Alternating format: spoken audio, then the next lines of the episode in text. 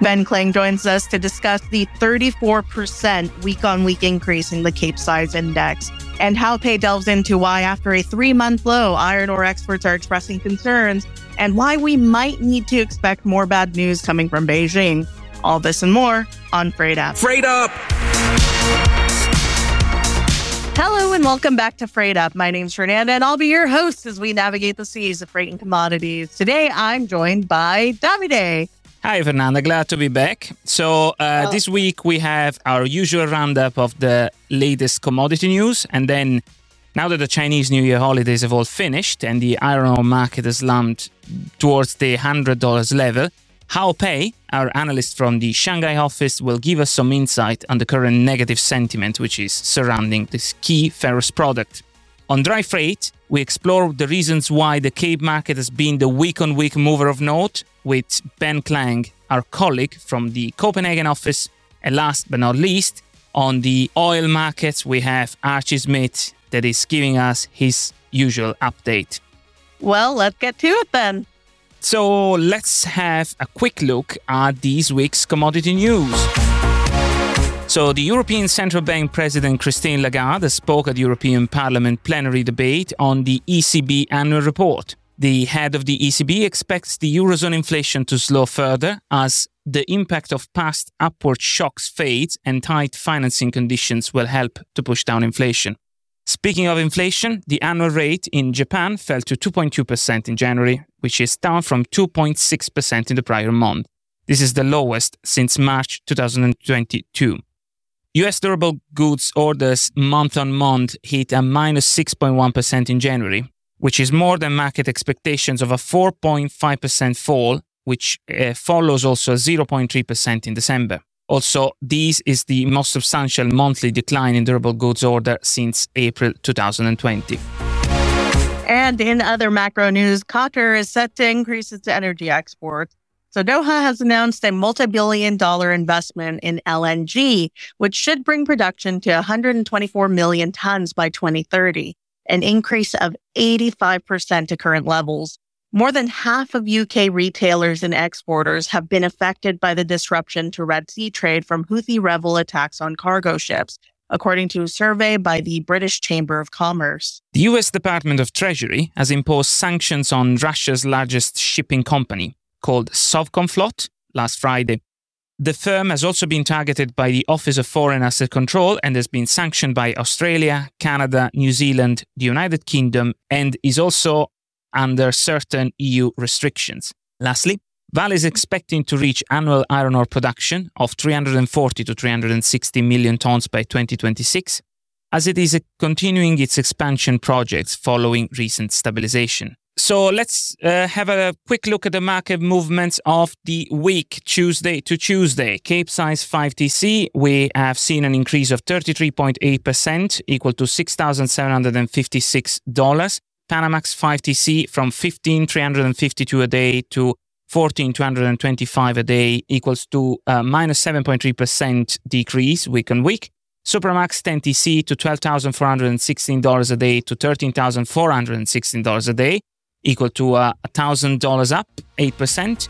Handysize 70C, $10,732 a day to $11,997 a day, an increase of 11.8%. Looking at the iron ore market, iron ore 62% went down 3%, $3.75. Sing 380 from $428.70 metric ton to $426.66 per metric ton, minus 0.5%. Single 05, 614.65 to 616.85, plus 0.4%. And on the steel market, US hot rolled coil is going from $925 to $860, a minus 7% equal to $65. Let's talk fuel oil with the People's Broker.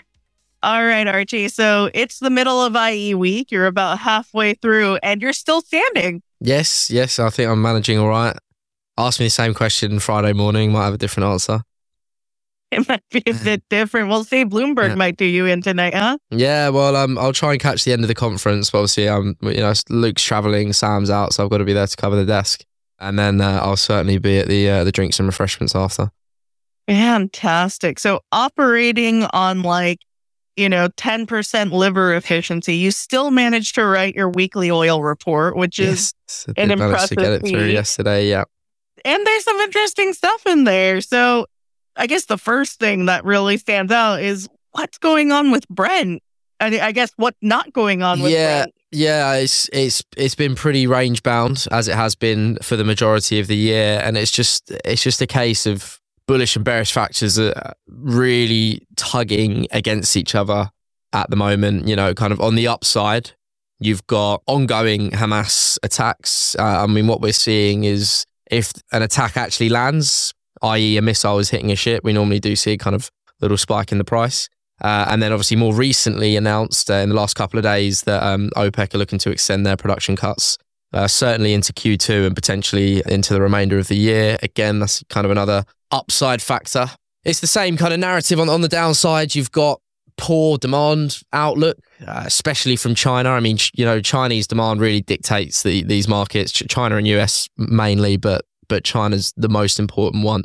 And their oil demand is forecasted to slow down this year, just to just to one percent growth, which is about 15 million barrels per day, I believe. And you know, when you've got these, you know, these factors on one side and these factors on the other side, Brent's really kind of stuck between the two. So that's why we've seen such a kind of flat Brent level this year so far. It'll take a major incident for to, to break out of those range levels as it stands. So does that mean that you expect this kind of trend to continue on into the future or what are your thoughts on that? Looking at the factors I've just discussed, yes, we can probably expect the the Brent to remain fairly range bound. You know, a lot of people kind of uh, up talking the conflict in the Middle East. The conflict in the Middle East that's happening right now isn't really an oil problem. Israel, Gaza, neither are big kind of players in oil or, or have much influence on the oil market. Yes, the, uh, obviously the Hamas bombings, they're a hindrance to oil, but I, real kind of supply side factors are yet to be changed. You know, obviously there's a lot of ships just going a longer route around. Yes, it logistically it's a bit tricky, but the oil's still getting where it needs to be, right? So I think certainly for the prompt future, uh, I can see it remaining like this. But you know, it, the only things that can really change, which no one can sort of predict, is for example, you know, one of these big big players, these big forces gets more involved in the in the Middle East conflict. You know, if if Iran do step in, or the US does take more of a stance, then that's when we'll really see a change. But you know that this this conflict's been going on what since October, and that's yet to happen. So I think that that's my view anyway. We have a fan of yours who's joining us in the booth today, and that's Davide, who has a few questions of his own. I'm a fan so, of his. Davide, I'm a fan of his. Thank you very much. I'm all right, Fernanda. Hi, Archie. Thank you very much. Big fan as well. Uh, so, um, you mentioned a very interesting point. I mean, like as someone who's a with an international relations background, I'm looking also at the effects that and of of the geopolitical tensions in the oil markets. Mm-hmm. I find them mm-hmm. fascinating. Mm-hmm. So I was reading the news and it seems that the consensus for the OPEC plus watchers, it seems that, as you mentioned, the cuts were gonna continue probably in the next quarter. But like you mentioned in your latest report, that the supply is probably going to be balanced by the US. So, what's your opinion? How how do you see the market evolving in this regard? I think the OPEC cuts, if we look in recent history, uh, so kind of the second half of 2023, when you know these cuts were getting announced, more cuts were getting rolled out, etc., etc. Uh, obviously, with OPEC's aim to be to support price, they didn't really work. Market kind of reacted upon the news, and then within a day, we saw the market had, had rebalanced. So I think yesterday crude rose about a dollar uh, on the back of the further OPEC cuts news. But I just I just don't think it's enough really, and especially as you mentioned against you know rampant US production at the minute. Um, I know they kind of they slowed down a little bit at the beginning of the year um, because there was a lot of extreme cold weather I think in like Dakota and around there, and that kind of hindered a lot of production. But I mean, looking at the end of last year, December, they were at kind of record levels that any country has ever produced. I actually read at the end of last year that the US was exporting the same amount of uh, oil and distillates and condensates that Russia or Saudi Arabia were actually producing. So, yes, I think US obviously have stepped up. So, especially, yeah, obviously, Russia used to be a major supplier for Europe, and amid the sanctions, US have, have stepped up majorly there was supply balance out? I mean, it, it, it, might even go the other way. One might argue. You know, investment banks have been reducing their oil forecasts from $100 a barrel, $110 a barrel for 2024 down, you know, some down to kind of the $80 per barrel mark now. Yeah, you know, it'd be, it'd be interesting one to see how that plays out. Okay, actually, that's that's quite interesting. Now, I want to ask you a question, which is also like a nice way to introduce our latest article that we've published on LinkedIn. And then our listeners, if they don't only want to listen, but they also want to read something interesting, they should go back to our LinkedIn page on Freight Investor Services and then have a look at the latest article that talks about global spare capacity. Mm-hmm. Now, I didn't know what it meant, but it is the volume of production that can be initiated within 30 days and sustained for a minimum of 90 days. So, this is what global spare capacity is. 75% of this spare capacity is concentrated in a few countries, which are Saudi Arabia, Kuwait, and United Arab Emirates. You have mentioned the crisis in the Red Sea, the conflict in the Middle East more in general, my question, still on the international relations side, mm. is the market pricing the geopolitical risk appropriately, in your opinion, or not? It's a tough one. I mean, I still stand by the fact that I think people are up talking the Middle East situation too much. I did read Miguel's article, which he kind of summarized saying that crude is being traded at arguably a discount. I'm actually going to go against him. I think it's maybe too expensive. $80, which is roughly where it is now, $80 a barrel is not cheap crude. The only reason people think it's cheap crude is because of recent history when we hit what 139, you know, days after Putin invaded Russia. Because that's kind of so recent, people see $80 a barrel, think, oh, it's just cheap, it's cheap. I don't think it's cheap. You know, if if we was sitting around kind of 50 $60 per barrel, then yes, I think you would you, you might have that argument. So I certainly do think in the in the crude futures market that the uh, geopolitical risk it is priced in to the sense that when things happen, we're not seeing much change in price. If a ship is struck, we see we do see it tick up a little bit, but you know nothing worth writing home about. So is it priced in? Yes. Is it priced in correctly? I, I think it's all kind of hot air. I think people talk it up more than it actually is. You know, I, will go back to what I said earlier you know, Israeli conflict and, and what's going on in the Red Sea isn't much of an oil problem like what Russia to Ukraine was. You know, Russia being the main supplier of oil to Europe and then all of that getting cut away, that's an oil problem. Okay. That's my opinion. Thank you very much, Archie. so mm. there you go, Archie. Thank you so much. You're amazing as always Guys. and a gift to the people. Thank you very much. it's been amazing being back on with two brilliant co hosts now as well. So, uh, Thank you very much. And next on the podcast, we delve a little bit deeper on what's happening into the dry freight markets. And uh, is joining us our senior business development executive from the Copenhagen office, Ben Klang. Ben, how are you? I'm very well, thank you. So, thanks again for joining us. As we have outlined in the index section at the beginning of the this episode, we have seen a general increase across most of the dry freight markets. Yes, exactly. And and this was especially true in the Capesize market, which rallied last Wednesday amid significant activities in both basins, with FFA rates trading in higher and large volumes.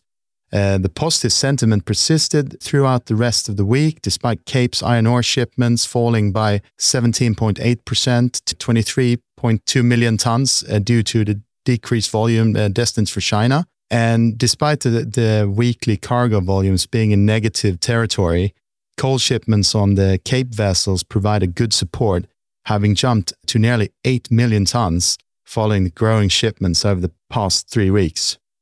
And, you know, in terms of fixture, all three majors were actively seeking iron ore uh, cargoes in the Pacific. The key C5 iron ore route, West Australia to China, uh, in the first half of the week was fixed at 9.30 to 9.65 for mid-March loading dates. And as the week progressed, C5 gained further tractions amid a growing cargo list and was paid at 10.35 and then at 11.50 for 8 to 10th of March. And moreover, more vessels departed from North China since previous adverse weather conditions forced some ports closures. Additionally, uh, market uh, participants kept a close eye on the development of the cyclone Lincoln in Western Australia. Another iron ore cargo from TRMT from Qingdao was fixed at $8 for the 2nd to 4th of March. Uh, sentiments in the North Atlantic also showed positivity, with tight tonnage re- reported in South Brazil and West Africa. And then interest on the C3 routes, uh, Tubarao to Qingdao, uh, was evident from midweek, with fixtures from late March loading dates fixed higher from $24 for 14th to 20th of March to $25, $75 for the 20th to the 30th of March. And then in the FFA Cape uh, size market, last Monday opened strong, uh, yet as the afternoon approached, uh, market quieted down, leaving us at opening levels along the curve. Uh, meanwhile, C5 saw good size trading with 775 KT in total trading. The market opening on Tuesday with March trading at 21,750 a number of times and then at 21,850. Aggressive selling followed on these rates, selling at 21,500, March being sold down to as low as uh, 20,000 and a quarter. And a bullish day on Wednesdays, March and April traded up to 23,000 and then 25,750, while Q2 and Q3 both reached $26,000. An extraordinary day for uh, on on capes uh, on Thursday as Q2 traded up to 26,500 before most of uh, Europe woke up. Uh, March got paid up to a high of 25,750. Q3 traded at 27,000 and a quarter. Q4 traded up to 26,750 and, and reached up to $27,000. Well, Friday saw March trade up to $28,000, while Q3 traded up to 29,250. And then Cape sold off on Monday after a rally last week. March uh, sold down to as low as $25,000 and Q2 uh, down to 27,000 and a quarter. And speaking of volume, it seems that this week has also been very good, right? Yes, it has. Uh, the FFA uh, market last week saw good volume. We had the highest trading volumes of the year with a total trading volume of 92,800 lots.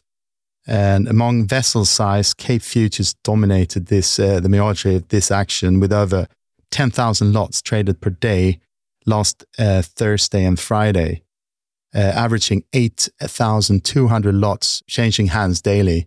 Uh, Panamax uh, closely followed with approximately 4,870 lots traded daily, while Supramax saw 1,740 lots traded option trading volume also set a new record with 630 lots cleared in Capes and 5,920 lots in Panamax.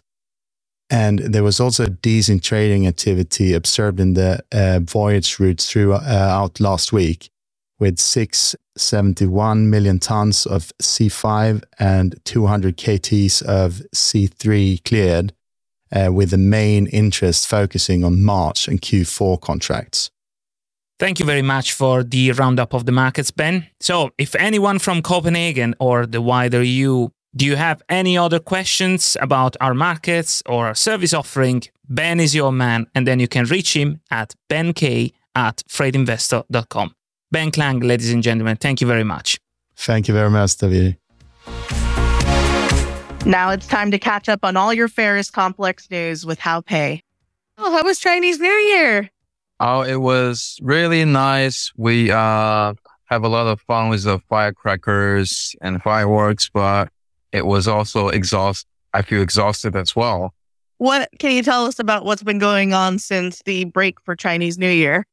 In short, the downstream recovery on construction sites after Chinese New Year was slower compared to the past three years. If we look at the average numbers at the same time, steel mills were very cautious buying raw materials because of the steel making loss at negative 100 to uh, 150 yuan per ton. So there were different stories saying big buyers previously were starting to taking out some long positions, but they're rumors. We're not supposed to say who is doing that, but uh, it's all over the market. And port inventories grew like 4.56 million tons in a week during Chinese New Year, which is amazing number. Well, let me tell you about the average number is only about 1 million to one and a half million tons in average during that period. But it's like four to five times bigger this year. It's hitting a historical record. And in addition, that is during no frozen impact on port. The port is running normal operations. The evacuation logistics are all good. And the shipment during February, the entire February is really high. In particular, if we look into the Australia shipment from during February compared with the last couple of years, because usually in February, we have a lot of impacts from either port side or cyclones or raining, everything. None of them show up this year, February. So which translates saying a higher arrivals by late February. We'll see a lot of arrivals of iron ore in late February as well as in early March. If we trace back on the previous podcast we did or the previous reports in January and February, I reckon that the only conclusion we have is that iron ore is overvalued. So for commodities, I mean, overvalued doesn't always mean a timing of short, but it should come up several weeks after a while, while time. It's, it, it must go down to correct its overvalued part, uh, portion. And in other words, it's easier for us to see extreme conditions if the commodity is high value for several months. And as a high vol- volatility product, in particular, for the current three years, iron ore has a higher volume than oil. So it is unusual to see a fast growth and drop. As a result, other commodities on value wise looked more attractive compared to iron ore. So I think those are all reasons that contribute to a sharp drop for iron ore market from my point of view. So, what factors are you paying extra close attention to in terms of a more long term prospect or in terms of a more long term vision? Kyle? I, I think market participants started to get to be honest, started to get less sensitive to macro stimulus or any bad news since there are too many of it during the past four or let's say at least past three months. There are lots of stimuluses and at the same time, a lot of bad news coming together. So iron ore used to be derived from the macro news up and down or at a point of time, it's going in line with uh, equities, but but I think it's time for ore to leave the macro markets for a few weeks and going back to the fundamental side. If we talk about macro side, all the news and stimulus, I think most of the markets are still expecting more of details hit the ground on the housing markets. And the two biggest events are one of is uh, the FOMC meeting in US. So it's the first monetary meeting over the year to see if there's any expectation change. And then they will take a different look at the valuation of iron ore or other dollar set of commodities. The other one, probably more important than iron ore market, is the two sessions, the Politburo in China coming in the early of March. Uh, and the market participants would like to see if there's any big change on the housing market. And I think in long run, I think the recovery of downstream ore is not easy to go back to the go to the glories in 2021 or 2022 or even last year because a clear picture of house market in China is sizing down.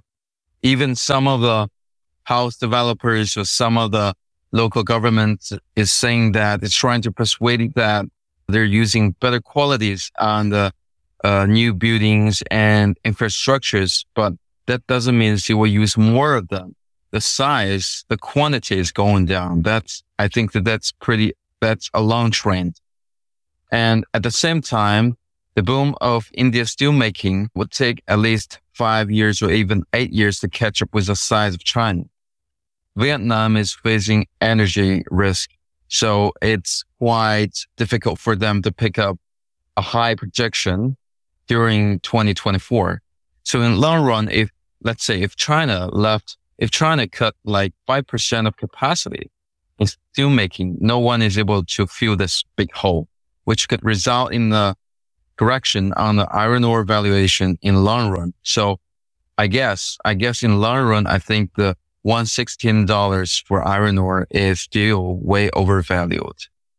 I think I'm expecting good news from Beijing in March, but I'm also not convincing that even good news coming down, a lot of strategies coming out.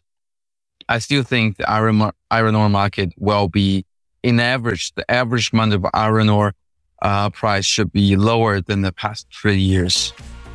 Well, that's it for us this week. Thank you so much for joining us. And if you haven't already, make sure to subscribe wherever you get your podcasts from. Also, did you know that we have a LinkedIn page? If you didn't, then make sure to give us a follow and get signed up for our app, FIS Live, to make sure that you never miss any freight and commodity analysis from FIS. Thanks again for joining, and we'll see you on the next episode of Freight Up.